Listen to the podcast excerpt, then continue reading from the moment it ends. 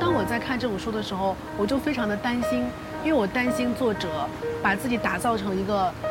励志的达人，去怎样去给读者做一些夸张。这本书它绝对不撒谎，我也尽我所能的在里面把我的一些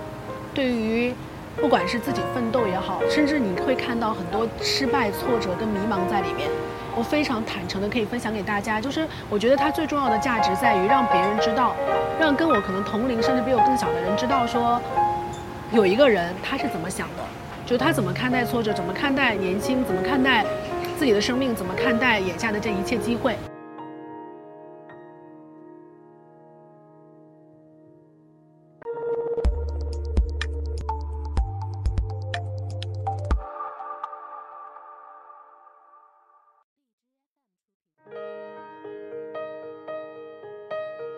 我觉得人们难免会因为我参加演说家的时候讲了一些关于生长环境，比如说寒门学子这种事情，然后去联想说是不是一个人家境不好的话就早当家，你知道吗？会有这种说法。但其实我跟大家讲，根本就不是。就是你会看到很多人，他即便在那样的环境里面，他的性格也不见得像大家想的那么坚强、勇敢跟吃得了苦的。有关是在，呃，什么地方？就是我为什么？就是我我我也看到他们都说，你说的都很对，但是怎么坚持呢？这种话题的时候，其实它是一个思路问题。比如我也考研究生，你也考研究生，我们一起考了六个月，然后我坚持得下来，你坚持不下来，你觉得问题在哪？你可能会说，因为你励志，因为你热血，这只是一部分。就是我性格肯定有其坚韧跟乐观的地方，但是我觉得还有一个部分叫思维，就是我们一起去考这个试的时候，你会放弃，因为你看不到希望。就大部分人会在看不到希望的时候放弃，但是我不会，因为我知道希望在哪里。就是我会探索做这件事情的方法是什么，然后去找到它的途径，而且很确定自己这么干就一定可以，这是一种思路了。我告诉你说，六个月你就可以考上北京大学，只要把这两本书背会就可以。你要不要考？你会放弃吗？你不会啊，因为你在过程中，你每背一篇，你都知道自己离那个目标近了一点。其实我是那种，我平时觉得谁特别好、特别优秀、特别值得学习，我就会回去把它记在我的日记本上的人。比如我在高中的时候，我经常提到，我书里面也有提到，我看了一本，那种，怎样讲，就是记者采访的那种成功考入牛津大学的一个女孩，我当时觉得特别激励我，因为在我看到的所有的励志书里面，我最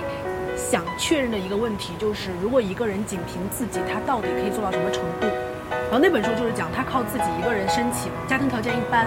然后去了牛津大学。高二的时候，当时作为一个高中生特别受激励，我就觉得哦，靠他自己可以，那我也是人，证明这件事情人是可以做到的。因为你会看现在的我跟几年前的我完全不一样，就是一个特别注重反思调整的一个人。那他的工具就是日记本，就是我以前用纸质的本的时候，他会分不同的类别，比如说说话。我们老是说自己性子性子特别直，我说话很冲啊，我觉得这是不对的。你知道自己说话冲，为什么不改？你为什么还要冒犯别人？所以我以前是那种特别不会跟别人打交道，一开口可能你就不舒服的人。那我现在就要有一个日记本，就叫说话，然后会把我自己说过的每一句错的话，让别人不舒服的，或者是我自己讲完很后悔的话，都写上去。我零五年的时候就开始写日记，你可以看到我二零零五年九月一号在想什么。比如说生活有一类，生活里面就包括呃穿什么衣服、说话，还有一些做人跟做事的方法。还会有一个本子是什么好文章、好句子收藏，会有看到一些好的文章，马上就会记录下来；好句子马上剪贴下来。还有读书笔记，还有各种你能想到的，都都在里面，就是涵盖一个人。我我真的很想写一本书，就是怎么样利用好日记本帮你过好这一生。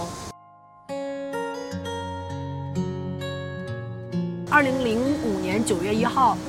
高中第一天的日记本上就写我将来一定要考北大。对，然后只是做到的时候已经是二零一三年的事情了。北大对我的影响是什么？嗯，我在考之前，其实说实话，它对于很多女孩来说，如果说别的女孩喜欢水晶鞋，那我就觉得，我希望我在有生之年，在中国最好的大学去看一看，你坐在那儿的课堂上去听课，然后是什么感受。然后等我到了那儿之后，我才发现，第一呢，我已经读过四年的本科了，我知道它只是一所大学，没有那么多神幻的色彩了。第二就是我在那儿真的学习到了很多的东西，就是你在那儿可以看到不同不样的人过完全不一样的人生，所以在多元化方面给了我很多启示。然后还有那儿的人都还蛮有使命感的，然后又很多人他既然能考到中国最优秀的大学，他是很有那种向上精神的。比如说我室友，我室友是北大中文系的，永永远在读书。他就说他都不知道大学毕业了是要找工作的，啊，他不知道，他要早知道他就早就大一大二就出去实习了。但是他花了四年的时间在读书，就是典型的不把读书当有用的一种生活态度。本科也不活跃啊，所以大家可能会误认为说，好像在舞台上还挺自信的。然后生活当中不不不，我在生活当中跟文艺活动、跟演讲、跟辩论、跟一切一点关系都没有。我当时是处于一个研究生一年级的空白期，整个学业的任务也不重，所以我看到我这样一个机会的时候，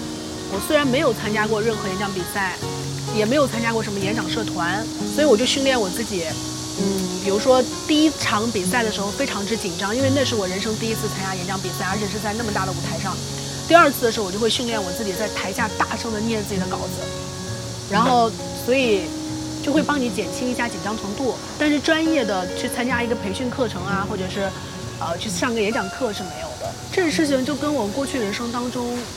遭遇的其他的事情也没有什么区别，只是说因为是电视节目的原因，所以有些失败会被暴露在别人面前而已。只是告诉我，第一，我可能不适合做这件事情。第二，我可能暂时不适合做这件事情，因为做任何事情都要有训练跟积淀的。就是很大部分女孩都是很平凡、很普通的，我也是。但是我们是不甘心的，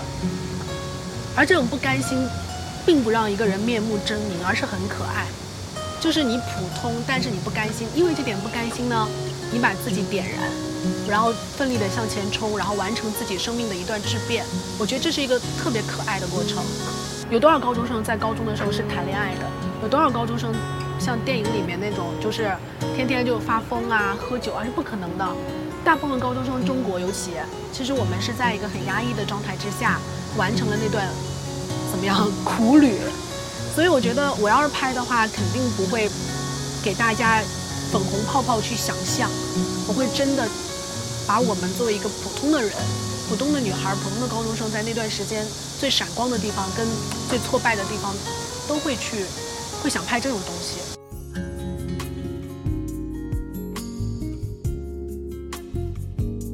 如果一个人有很好的教育资源，自然在学习方面就会更容易，这是自古以来的一个事情。我一直很认同啊，我觉得考试就是这件事情。你说考一个状元难不难？当然难啦。他跟你相比，谁更容易？当然他了。外交官的孩子跟一个普通的工薪阶层或者是农民阶层的孩子相比，肯定后者更难。但是考试这件事情，你不要想谁跟你比较更容易，你去想自己怎么样才能做到。因为清华北大对你跟对他都有一个标准，可能六百四十分就能考上。你要想我怎么才能做到，需要一点悟性。其实这个事情，很多人都说高考是跟阶级有关的，但是它跟悟性有关。我觉得不管你是什么阶层的小孩儿。你但凡能够悟到那个方法，早熟，就在高考中就没问题。我们家跟别人家不太一样一点，就是就是我家三个孩子，呃，各有各的工作，然后有人做得好，有人有时候做得不好。考学也是，大家的成绩也不一样。我妈妈绝对不会说，你看三个小孩你最差，不会有这种的。他觉得每个小孩都特别棒，他爱你绝对不以你优秀为前提，这就让这个孩子觉得非常之安心。所以他在我身上，我不知道我两个哥哥是怎么体会的，因为我妈妈中间经历了更年期，所以之前之后的教育方式也不一样。所以放我身上的时候就是很自由，就是我做所有决定不必经过他的允许。我十一岁之后做任何决定都不会再咨询他了，会跟哥哥商量，但是哥哥是一个很自由、很开放，他自己的人生其实都拿不定的人，所以他也不会给你还太多斩铁截钉的建议。基本上就是一个很自由，但是也很寂寞跟孤独的状状态。包括到后面，比如说去报考什么样的学校，然后高考成绩出来之后，就是整个全部的过程，就是去什么学校都是我一个人完成。然后毕业典礼，我们家从来不会有人去参加孩子毕业典礼的，所以。反正我能够想到的做决定的时刻，以及哪怕很辉煌的时刻，哪怕很挫败的时刻，没有任何一个时刻是父母在身边，或者是可以跟他们得到什么安慰的，就是一个人完成了很多重要的时刻。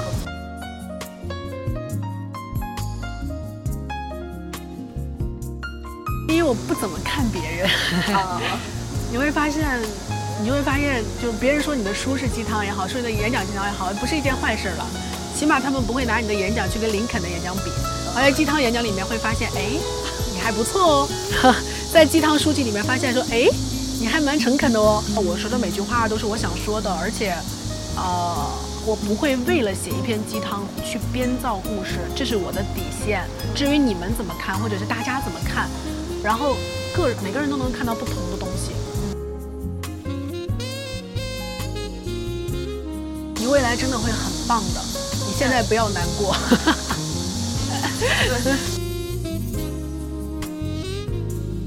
其实十年后的自己会说：“你曾经很棒的，你不要放弃。”